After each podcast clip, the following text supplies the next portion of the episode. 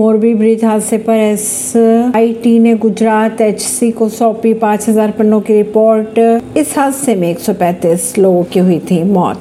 Morbi bridge हादसे की जाँच कर रही है एस आई टी ने गुजरात हाईकोर्ट को 5000 पन्नों की रिपोर्ट सौंप दी है।